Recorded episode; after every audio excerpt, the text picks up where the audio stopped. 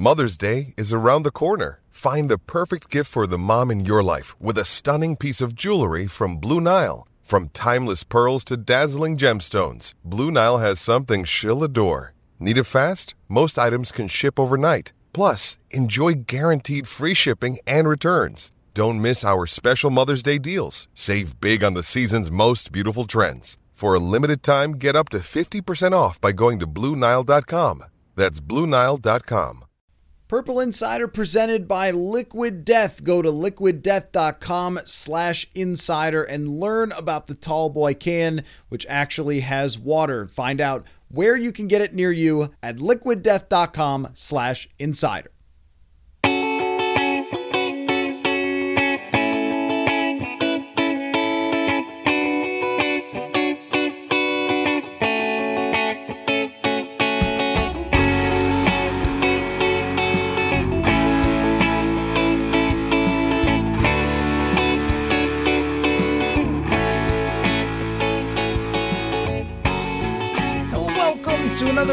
Episode of Purple Insider. Matthew Coller here, and this is a fans only episode. And look, I've got a ton of questions to answer, so I am going to put myself on a clock. I'm going to attempt to only spend five minutes on each question so we can get through a lot of them because uh, there's tons that I am really interested in answering uh, that I've gathered over the last week. So let's dive right into it. We'll open the Diet Dr. Pepper here. I went to the store knowing that I had to get a Diet Dr. Pepper so I would be fueled to be ready for this podcast. So let me get a sip and then let's go. All right, let's start off with at Lou Dog on Twitter. With the weakened Dolphins and the meh Cardinals coming up, was last week's win the beginning of Kirktoberfest? yes. No, it truly was. Yeah, it definitely was. Because when you look at the upcoming opponents here, it's remarkable how bad they are at pass defense. So you have Miami coming up. They are 30th in expected points added on defense against the pass. The Arizona Cardinals are 26th, and Washington is 27th. So they are facing three of the worst pass defenses in a row.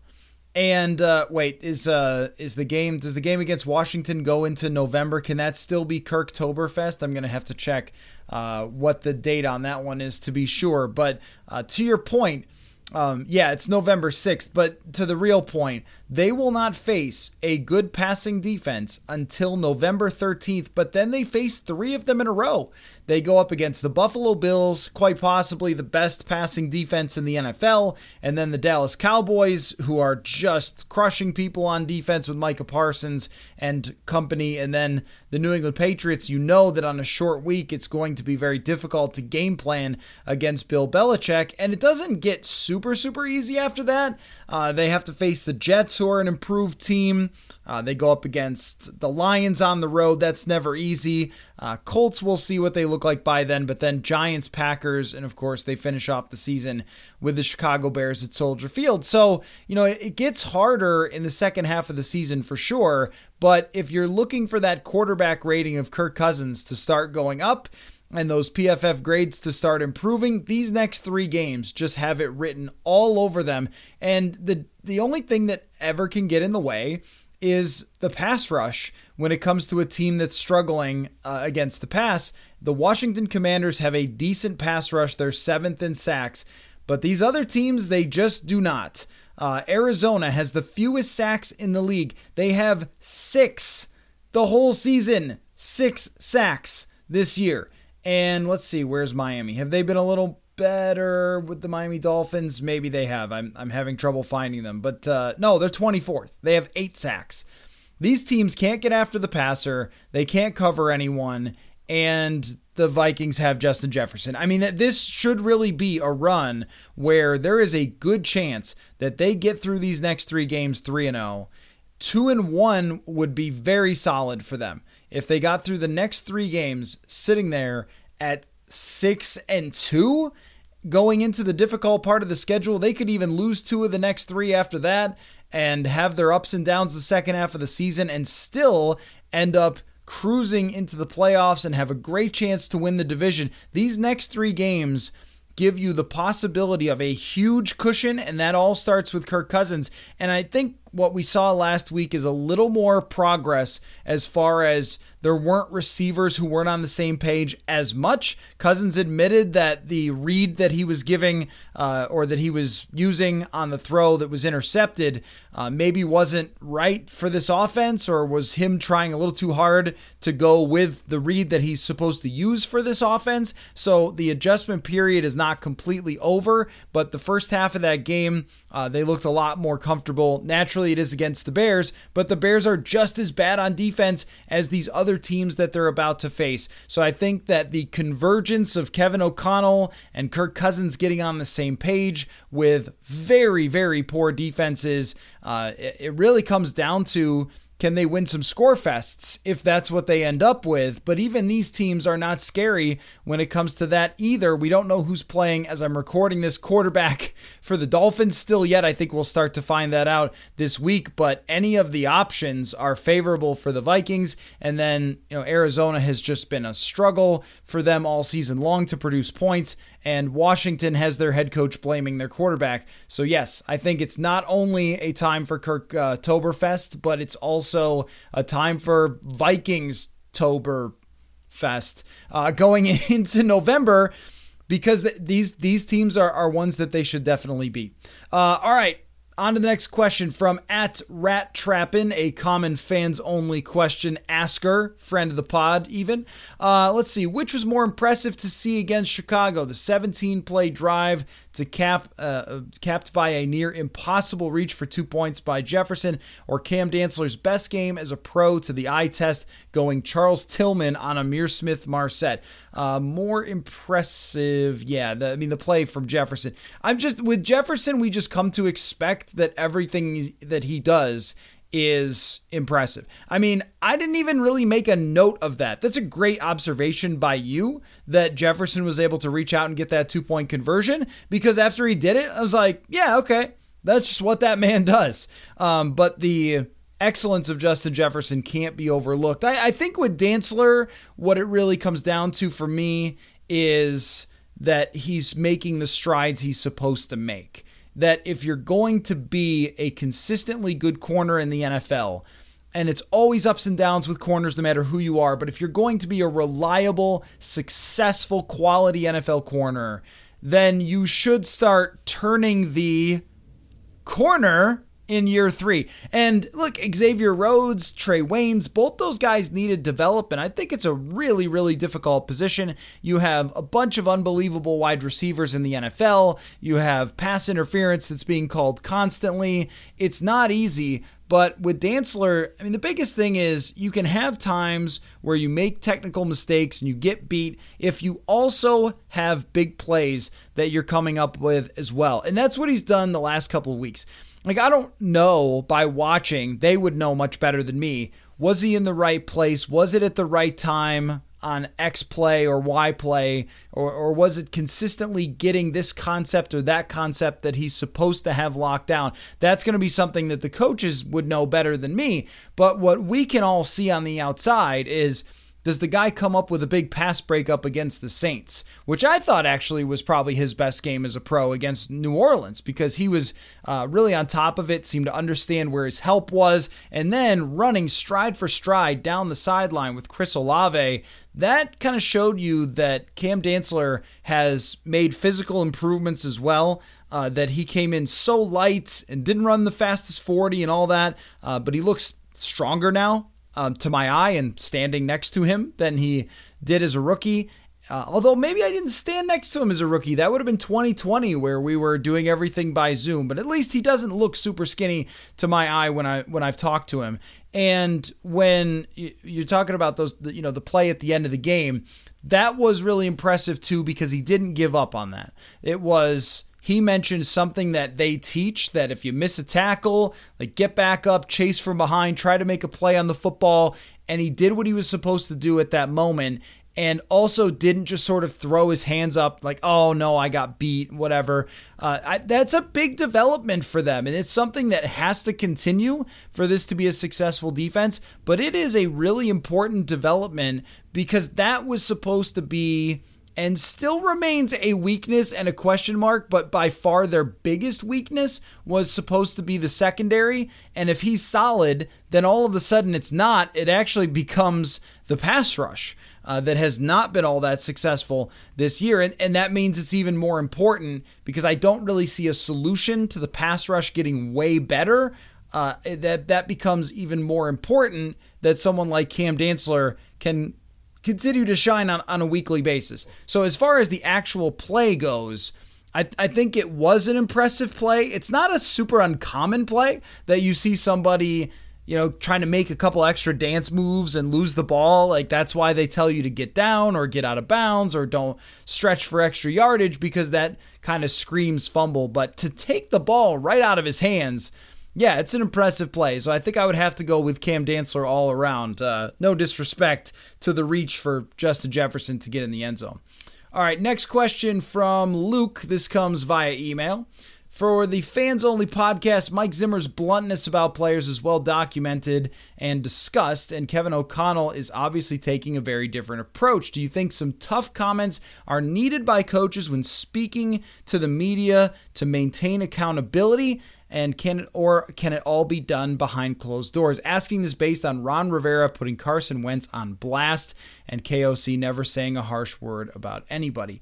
Uh, yeah, so uh, Ron Rivera, I just don't really understand what he was thinking there. I mean, first of all, he wasn't even really being accurate. Like, okay, Cooper Rush is the difference for Dallas. I don't think that's quite it. Jalen Hurts has certainly been something in Philadelphia, but uh, the New York Giants uh, have the second worst passing offense in the league by yards per game. I don't know what he meant uh, by saying quarterback. It was more of just like he accidentally said it out loud and then was like, oh no, and then tried to walk it back. I mean, I guess we've all done that in our lives.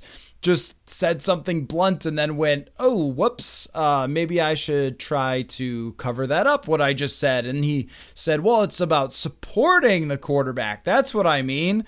Like, okay, pal, we all know what you're talking about. Um, yeah, I, that is, and that's honestly kind of rare for uh, Ron Rivera. That I think um, he normally is pretty good at managing those situations, and maybe he just kind of just couldn't help himself. Like, what? Why are you not winning? I don't know. Our quarterback. Um, but I, I think that right now Kevin O'Connell has no reason to criticize anybody.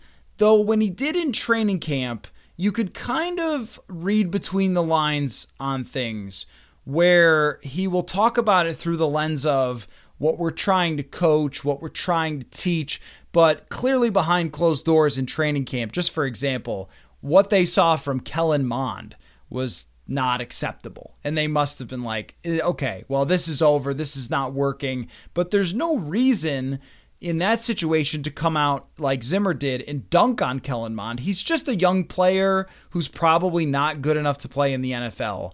And they really needed a backup who could fill in for Cousins because they're trying to win. And if Cousins were to get hurt for two games, then Nick Mullens can come in, operate an offense, potentially win one of those games. That's what they needed. They were not getting that from Kellen Mond. Um, so there's no reason to come out and say, you know, bleep this young player like Zimmer did on many occasions. I also totally respected that Mike Zimmer thought, you know what? If you're not a veteran player in the league and you haven't proven yourself, I'll say whatever I want about you.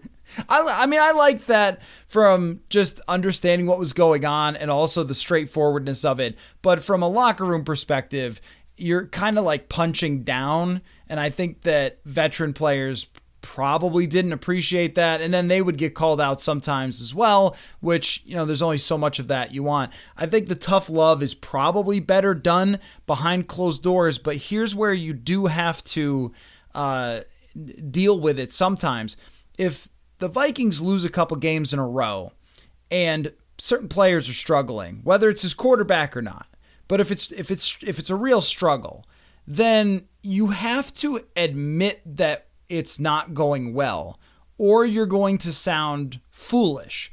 If you pretend that everything is fine, then the fans are going to read your comments and be like, "Really, man? What are you that dog from the meme that's, you know, on fire and says everything is fine? Like it's not fine. You need to change it." So you sound incompetent if you are overly positive. I think Rocco Baldelli ran into this early in his career that he wouldn't even admit that he was upset when they lost or that they did things wrong. Like, dude, you sound like a fool. You have to acknowledge like football fans are smart. They know what's going on. They watch every game. They know every player. If someone's having a tough time out there or a certain element is costing you then you have to address it and you have to talk about how you're going to improve it.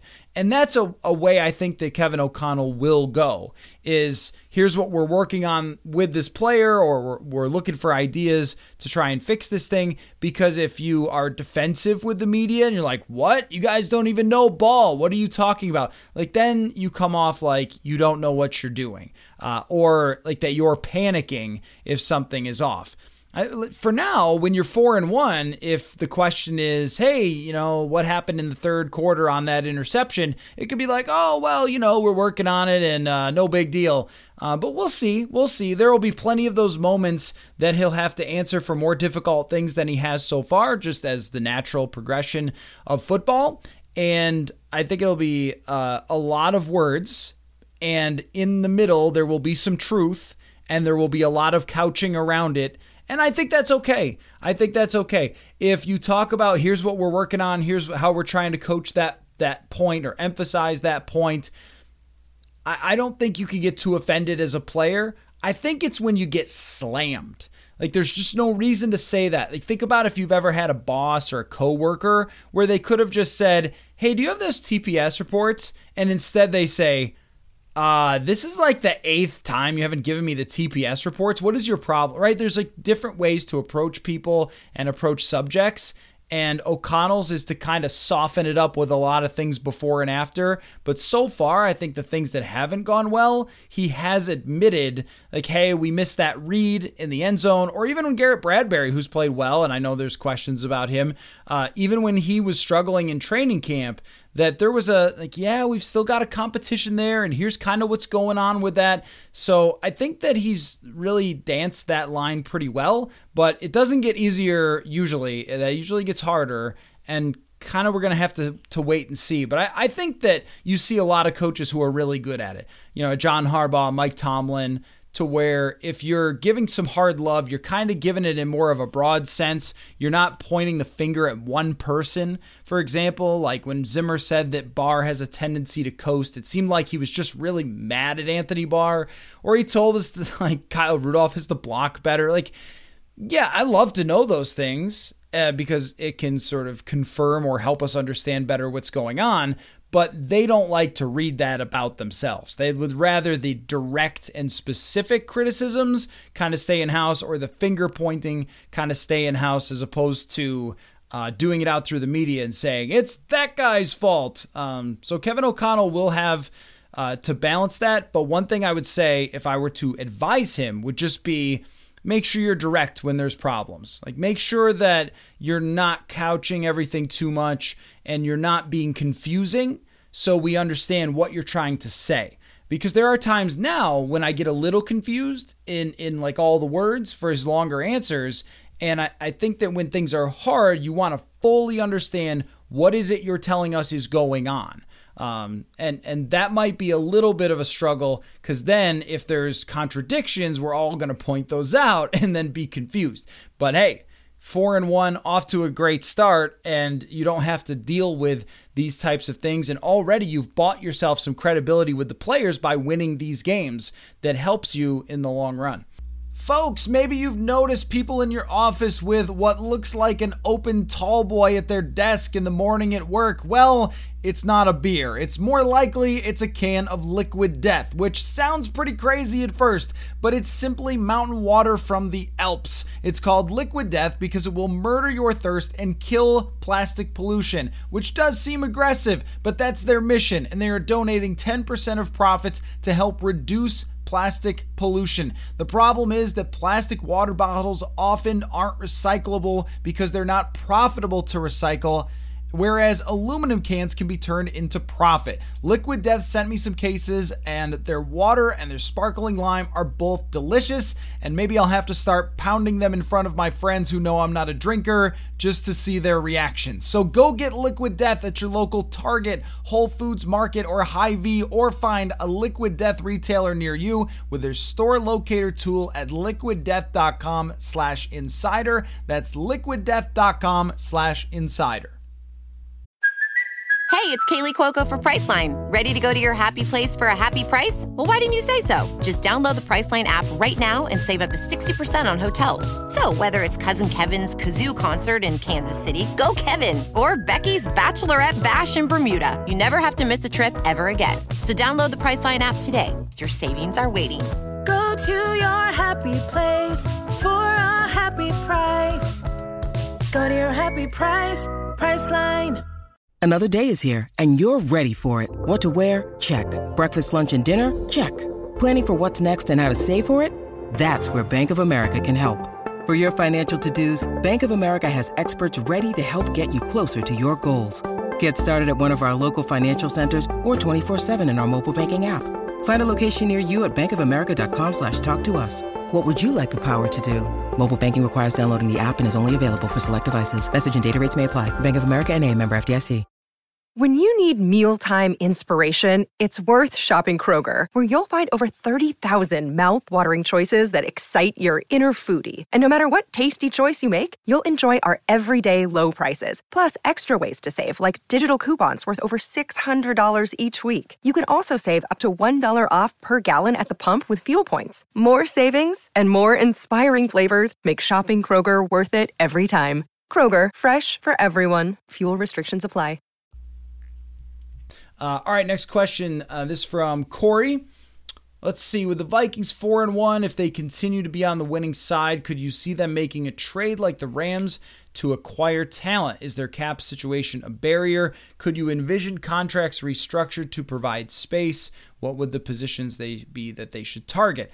I would be surprised if they went big fishing in any way at the trade deadline. Uh, in the same, well, it was really the Rams ended up getting what Von Miller, so that was their big trade, and signing uh, Odell Beckham. So yeah, I mean, wow, that's quite the improvement for the middle of the season.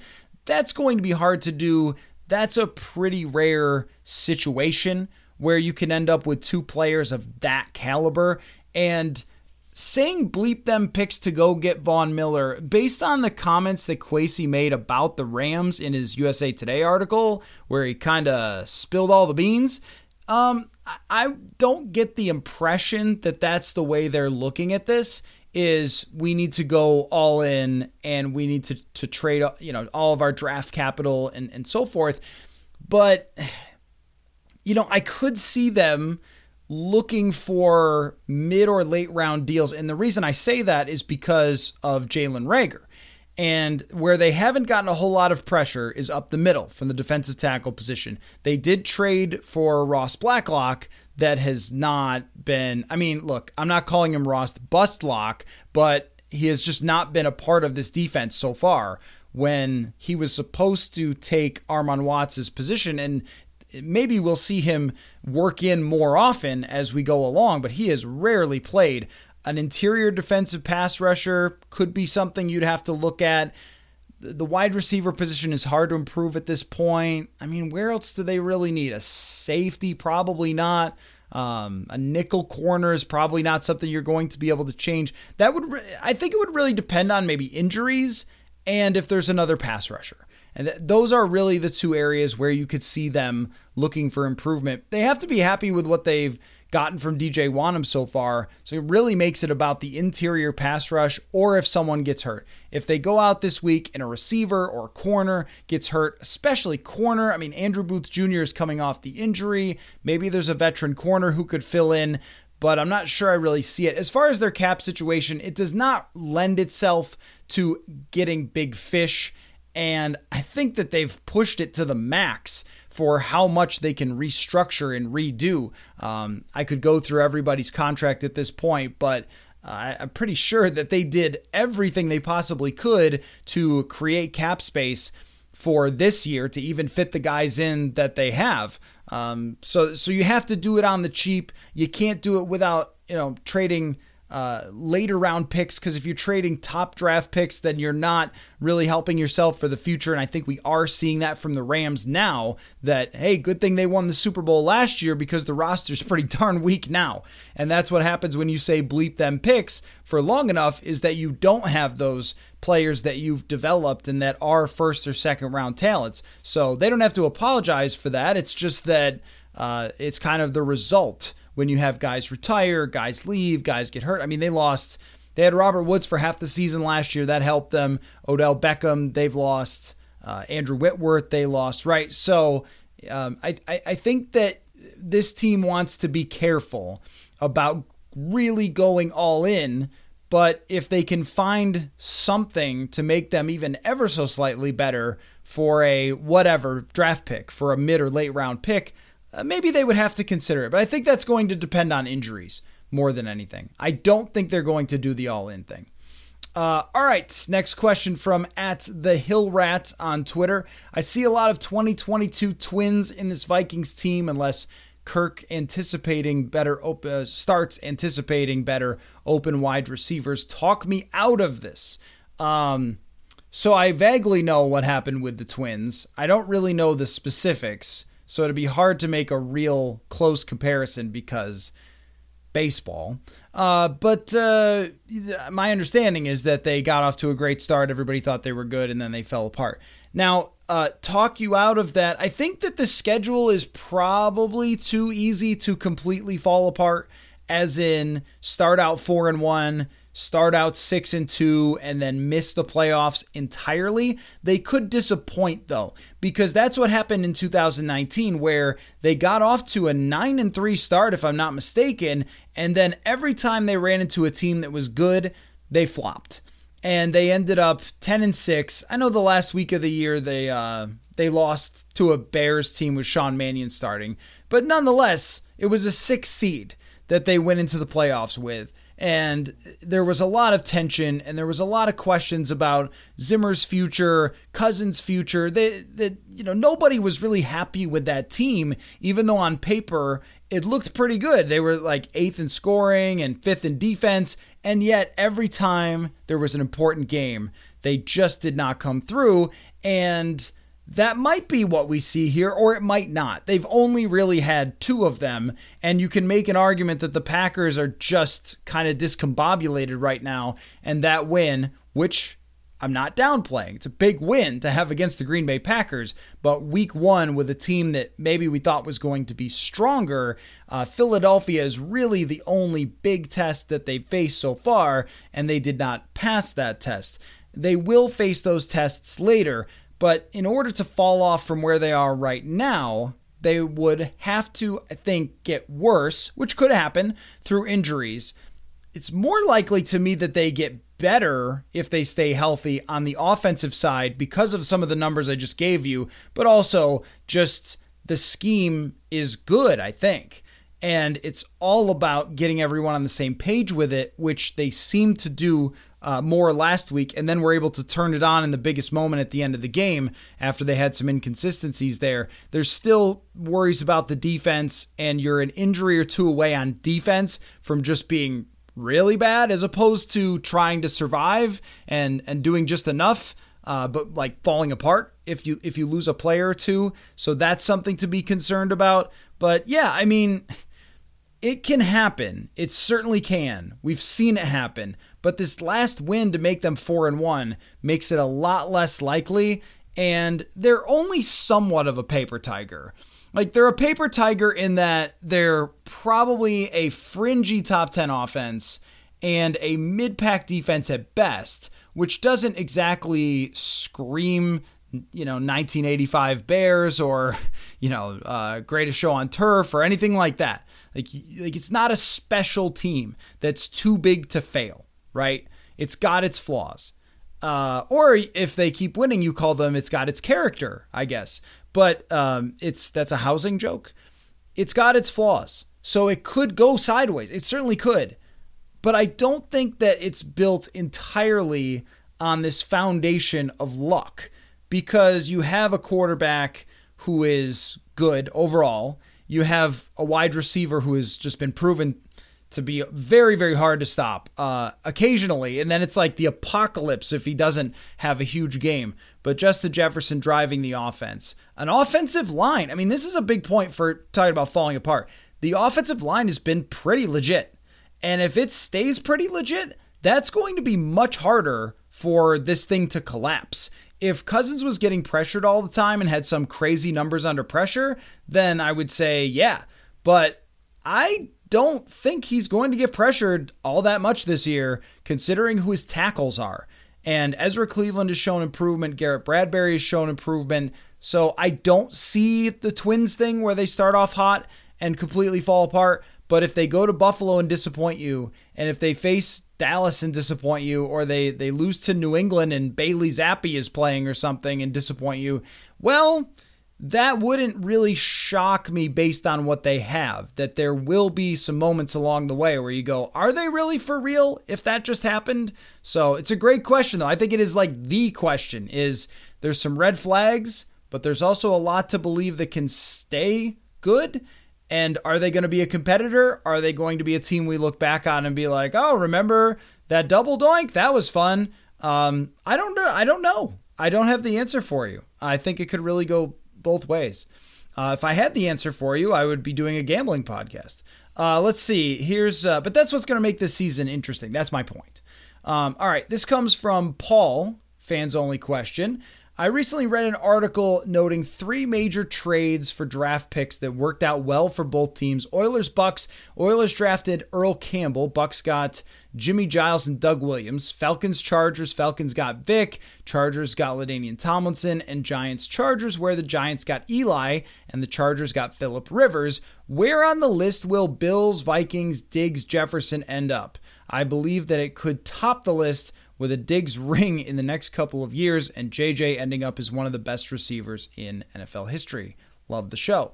Thank you, Paul. That's a great question. Yeah, I mean, I think as far as win-win trades, that that certainly ranks among the all-timer. Philip Rivers and Eli Manning is tough to top because that is two franchise quarterbacks who may end up in the Hall of Fame. I think Eli's got a chance to end up in the Hall of Fame with two rings.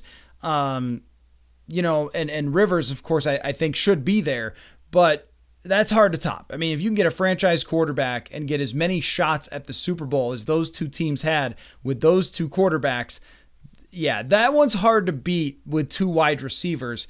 As far as the Diggs and Jefferson trade goes, you know, it's it's one that you have to kind of expand out when you talk about it a little bit from just player for player.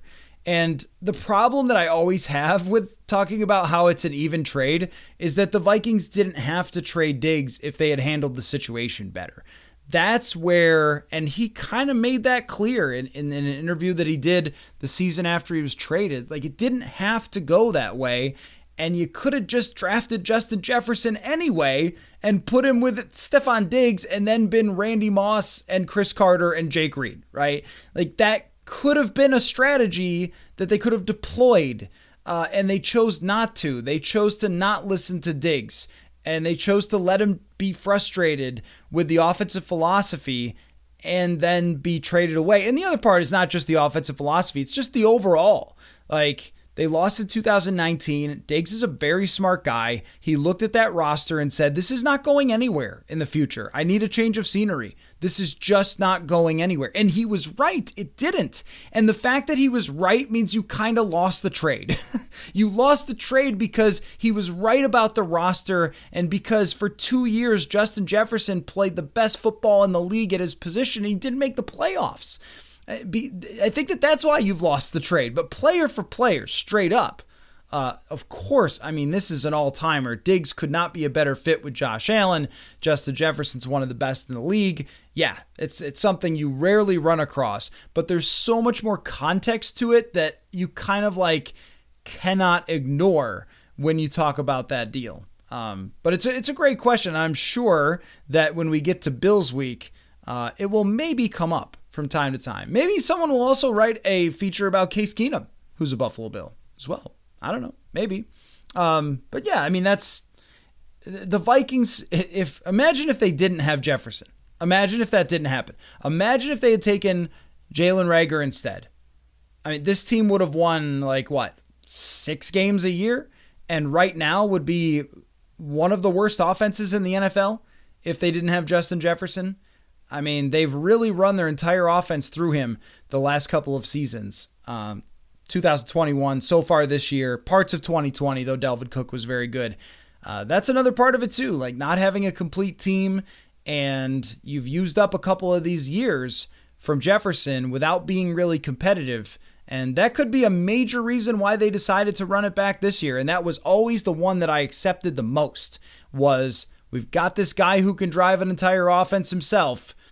Got to lean into that. Um, so I understand it, but that will be that'll be a hyped up battle for sure when the Vikings go to Buffalo.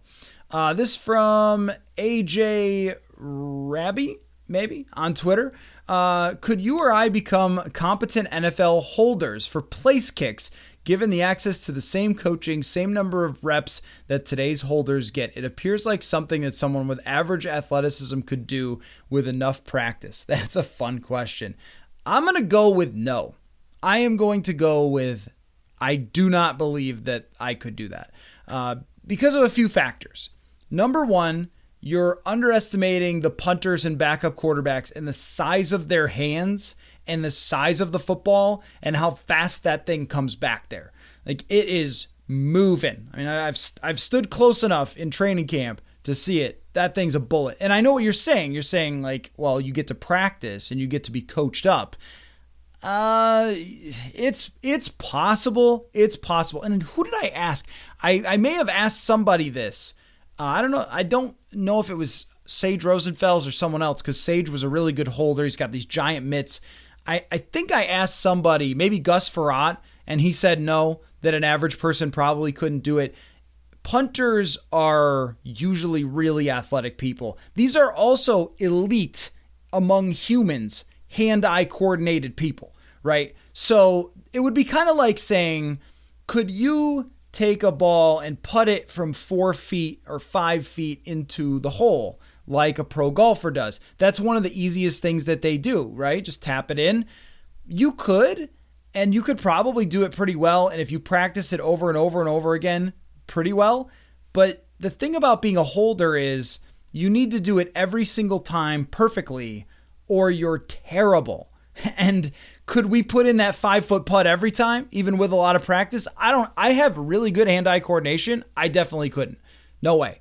Uh, and I think the same thing goes for this. Could you get out there and do one? Possibly, yeah. Yeah, if you got it right, if you practiced it, you got that one. Could you do a full season's worth? No way. The other thing is, too, if something goes wrong, you could, I mean, and you got guys coming after you with the ball, uh, good luck with that.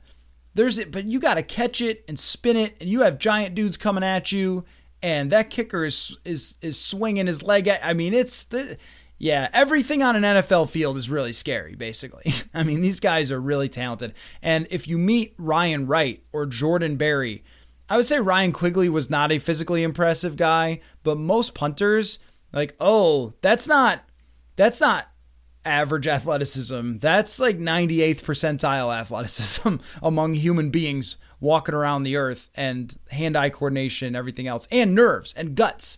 Because I think a lot of us, you could practice all you want, and then you get out there and you're like, I am holding the ball for a game winning kick, and whoops, I dropped it. So I wouldn't trust you or me to do it. But I think of all the things on the NFL field, that is probably the thing that you could come closest to doing. You're not throwing a 20 yard completion. Maybe you could snap it and pitch it to a running back. Uh, but aside from that, that's the only thing you could really do on an NFL field would just be able to potentially hold. It's a fun question, though. I really appreciate it. Uh, this from at ICU2Ugly on Twitter. Fans only, which team's record is not real? Last year, the Ravens uh, were 4 and 1 and ended up 8 and 9. The Chargers were 4 and 1 and ended up 9 and 8. Chiefs were 2 and 3, ended 12 and 5. Dolphins 1 and 4 and ended 9 and 8. Bears 3 and 2 ended 6 and 11. Cardinals 5 and 0 ended 11 and 6. Are the Vikings and Giants like Arizona? Uh yeah. Um that that started hot and then ended up bad, uh, or let's see, are the Chargers that ended up mediocre after starting out. I think if you had to guess, if we had to do pick the schedule, we'd probably still end up in the same spot that I thought they would be, right? So let's let's even do this little exercise here real quick. So we got the rest of the games uh, up here. So they're 4 and 1 right now. This Dolphins game feels like a loss. I I know that the quarterback situation is messed up. Going to Miami, the Heat, the the London, the win against the Bears, it was tough. It feels a little bit like a loss. Now, if they play Skylar Thompson, then it should definitely be a win. And Cousins should play well against the mediocre defense, but it just has that feeling of this is the letdown one right there. So let's say you get a loss, you go to four and two, you feel pretty good, come out of the break, get a couple of wins against Arizona and the Commanders. So now you're looking at six and two.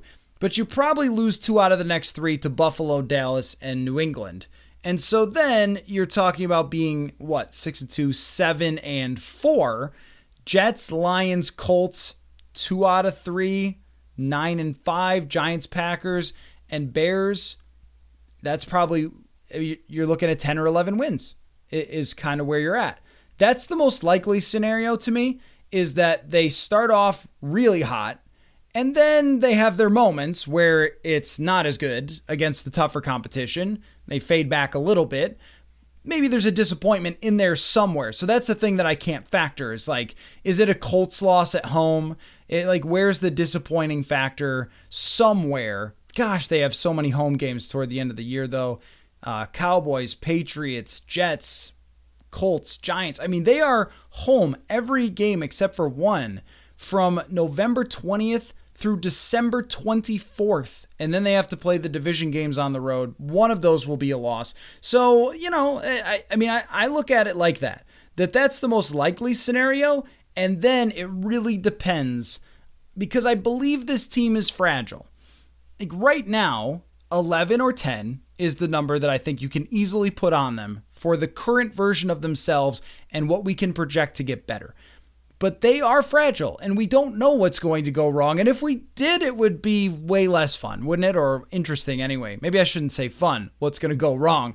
Way, uh, way more boring if we already knew from right now. That's what's going to determine it. Like if they lose two games in a row, do the wheels come off and they lose four in a row because they just sort of fall apart? Is there a key injury or is there not? And they end up winning 12 because they just stay healthy all year, which I've seen them do for multiple seasons. It happened in 2017, where other than uh, the quarterback and running back, but the rest of that season, once Case Keenum got in, they didn't lose anybody. And 2019, they didn't lose anybody either. So it is possible to stay healthy for a whole season, and that kind of is what it rests on. But having this four and one start sets you up to hit bumps in the road and still end up being pretty good. Uh, I think if they win this game at Miami, then it kind of becomes you are so far ahead that it would have to go horribly wrong. And by horribly wrong, I mean Baltimore last year, you mentioned them, but they lost their quarterback. And, and that that's the point. If you get to five and one or six and one, you're talking about having to lose your quarterback to have a chance to fall apart. Um, yeah, I mean that's that's kind of the way the way that I would look at that is it, this one is it's not a swing game necessarily, but it's one of those that you put so much padding between you and a falling apart that it's it becomes not quite impossible as we've seen them do in the past, but much much harder to see. The odds are very much against it at that point if they can get this win in Miami. So that might even make me push it to 11 wins. I've been kind of not willing to do that yet because the wins haven't been as impressive uh, as you would expect against the Bears when you're up 21 to 3. Um, so yeah, I mean, but you're to your point, things change. A lot of things change. It's a long season and there's a long way to go. Uh, this comes from Kel Krieg on Twitter. Uh, what are your thoughts on Ezra on the Ezra Cleveland experiment? You had deemed it a failure. What are your thoughts now? Um, haven't quite deemed it a failure. I think that when Jeremiah Sirles and I were talking about it, I may have even said it's been a failure. It's a little bit different than deeming it a failure because I think that has like finality to it. It's a failure. It's over. Uh, I wouldn't say that. I would not say that it's over because I've talked about it many times on the show, but that development curve for offensive linemen is just ridiculous. It's very, very hard to be an offensive lineman in the NFL. That's why it's kind of absurd what Christian Darrisaw is doing right now. And even what we saw, you know, Brian O'Neill do. Like that's special for those guys to, you know, kind of jump to the front of the line at their position very early in their careers because you don't see that a whole lot. Normally, it takes two, three years before an offensive lineman becomes who he's going to be in the NFL. We've seen that from Andrew Thomas is the best example with the New York Giants. But Cleveland had a really rough game against the Saints, and I just couldn't help but wonder, like, what is up with this? And then he had a great bounce back game. And so is is he ever going to lock himself in as a great guard? I think that's to be determined. It has not worked so far the way that they expected it, which was, I think, taking his athleticism and transferring it over to the guard position and just being a great player at his position. The numbers do not suggest that he's been a good player at his position so far, but he does have the athletic skill to make it happen. And I also think that these units they just work together. If Garrett Bradbury's playing better and Christian Darrisaw is is a freak so far, like that helps that player in between them uh, in Ezra Cleveland. So maybe that's part of it. Maybe there is some system element to it. Maybe there is some teaching element to it. I do tend to think that you know this team has had some volatility at the offensive line coach position, and they had a pretty good offensive line in 2019. But then you had the COVID stuff, then you had the dude wouldn't get vaccinated stuff, and so now you've got a former NFL player in here coaching them, which might be a difference because that's one coach that I think that if he can get those guys playing all kind of as a unit, that guy can have an impact. Um, so yeah, I mean, I, I'm, I'm willing to give that time and, and see how he develops before deeming it a failure. I think it hasn't worked so far, but maybe it's in the process of working. Uh, this comes from Robin Derp on Twitter. Uh, let's see. From every meaningful PFF stat through five games, DJ Wonnum appears to be playing markedly better than Danielle Hunter. Do you think this is just rust from Danielle? I do think Wonnum has stepped up his game this year. I agree. And and you know, with Wonnum, the whole deal with him from day one was kind of that he was more of a 3 4 outside linebacker, that he was more of a stand up guy. And I know that I've said that there's not a ton of difference, and there isn't, but there is a, a bit of a difference about where they line up in their techniques uh, as opposed to always. You know, hand in the dirt right over the tackle. They have them line up wider, which may not be actually as good for Danielle Hunter. I don't. I've never looked at Danielle Hunter as a quick twitch player, which means that the second the ball is snapped, the guy just blows up off the line of scrimmage like a track runner. That's Everson Griffen. That's Von Miller. Uh, that's Micah Parsons. I've never seen that with Danielle Hunter as much as it is when he gets his momentum going. He just sticks his giant long arms out there and drives somebody back. Um, and and if really if he could get his hands on you, he's so strong with his arms and they're so long that he can drive these tackles back, right? And then drop in a move at the last second. So it might be an adjustment that has to be made with him, but I, I think at the same time, Wonnum is playing better, and it, and maybe he is more quick twitch, and it wasn't working for him to be lined up right over a tackle where he's making contact with that tackle right away, right? I mean, these are the nuances that can make the difference between someone having a good PFF grade and not, getting pressures and not, and when you go year to year, you see a lot of situations where it's like oh, um, yeah, so that guy was bad in this team and then now he's good? What the heck happened? And it might just be a better fit or a worse fit. And with Hunter, it seems like it's a worse fit uh, for his for his skills. And I think that you also have to wonder about the rust part of it. Is he going to get better as we go along, or is it going to be a year where we just get to the end and say, you know where where was he? Uh, you know did this really work or is is uh, you know those injuries taking their toll? He's played a lot of football. And i remember looking at this when the bills signed mario williams way back when and i split it at age 28 for pass rushers. And certainly this is not a uh, thing where you're talking about like a sure thing when it comes to age. But i looked at age 28 29 for pass rushers and then what they did after that. And there were guys who had some great moments after that. Bruce Smith, uh, what Julius Peppers played late into his career, and there were 30 year old pass rushers who were great. But there were also a lot of them that started to fall off. And I imagine at that time that people were confused, like what's going on? This you know this guy's only 28 or 29, and you know Danielle Hunter's been playing football since he's 20, so there there might be some part of that. Uh, but it also very well could be just the adjustment period or a change that needs to be making uh, made by the coaching staff. Wonnum is probably more in on situational stuff as well, which always boosts the numbers a little bit when you can just throw a guy and say, okay, well, this is a pure pass rush situation. Go in, just rush the passer. That's going to help with some of those things, but I would not have expected the metrics to be higher on DJ Wonnum through any section of games than Danielle Hunter. And that's something to keep an eye on throughout the season because if that does click, this non existent pass rush could improve quickly if Danielle Hunter clicks in. If it doesn't happen, um, I don't know that DJ Wonnum is good enough as a situational player to move the needle and make this a good pass rush, but I, think this is uh, a, a, mix of development and fit. And when you draft somebody in the fourth round, that's really what you're looking for is for them to grow over a couple years and it looks like that's the case with him. I, I, I, like to see that. I like to see when players get better over the years because last year it was a lot of cleanup sacks. This year it hasn't been. This year he's been beating people. Uh, let's see here. This comes from at Corporan Wade.